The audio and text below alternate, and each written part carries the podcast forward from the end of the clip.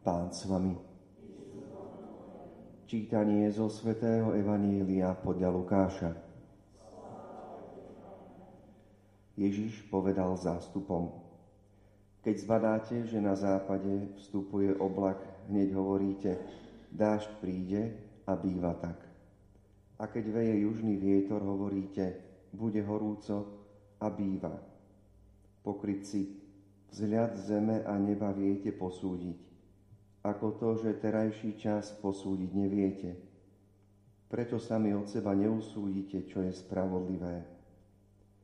Keď ideš so svojimi protivníkmi pred vrchnosť, usiluj sa s nimi cesto vyrovnať, aby ťa nezavliekli k sudcovi, lebo sudca ťa vydá drábovi a dráb ťa vrhne do väzenia. Hovorím ti, nevídeš odtiaľ, kým nezaplatíš do ostatného haliera. Počuli sme slovo pánovo.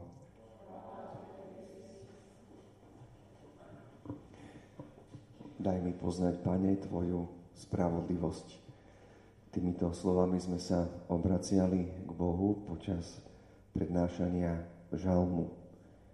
A v tejto modlitbe žalmistu sa nachádza také prirodzené volanie človeka, ktorý si uvedomuje Boží plán s ním, pozvanie k tomu, aby človek naozaj kráčal podľa Božích cestách, aby žil podľa Božích zákonov, aby žil podľa Jeho milosti.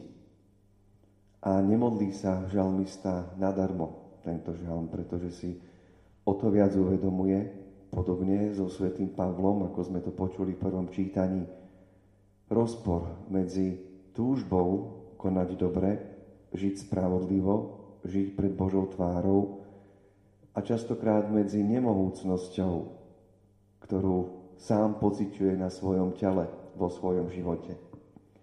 Svetý Pavol to hovorí a pripomeniem to.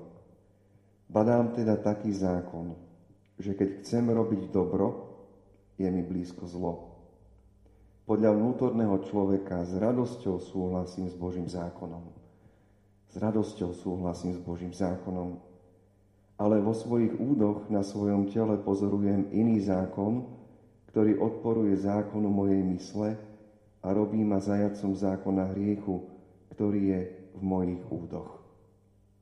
Ak to vyzná svetec Pavol Starzu, tak myslím, že s týmto sa môže stretnúť každý kresťan počas svojho života. Všimnime si tieto slova. Vo svojej mysli túžim a súhlasím s Božím zákonom. Ako je to aj v našom živote tak zadefinované a jasné. Človek túži po pokoji, po slobode. Túži potom, aby aj jeho život, v prvom rade vnútorný život, bol čo najviac v súlade s Božím duchom, s Božím zákonom. Avšak zároveň aj pociťuje, že na to nejakým spôsobom stále nemá. Tomto rozpore, drahí bratia a sestry, je však jedno podstatné a to hovorí církev už 2000 rokov. Prijať aj to, že sme jednoducho ľudia poznačení krehkosťou a hriešnosťou. Ale to, čo v nás má výťaziť, nie je naša spravodlivosť, ale Božia spravodlivosť. Boh, Jeho milosť.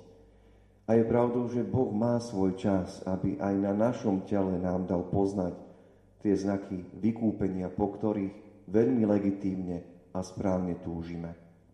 Pozrite, väčší problém by bol, ak by sme netúžili po Božích, po Božích cestách, po Bohu ako takom, ak by sme netúžili potom, aby sme sa naozaj čoraz viacej zriekali hriechu, krehkosti a približovali sa k Božej milosti.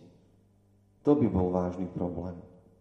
A častokrát, keď hovoríme o hriechu, vidíme v ňom jednu základnú tendenciu. Hriech je to, čo nás obracia k materiálnemu stvorenému svetu.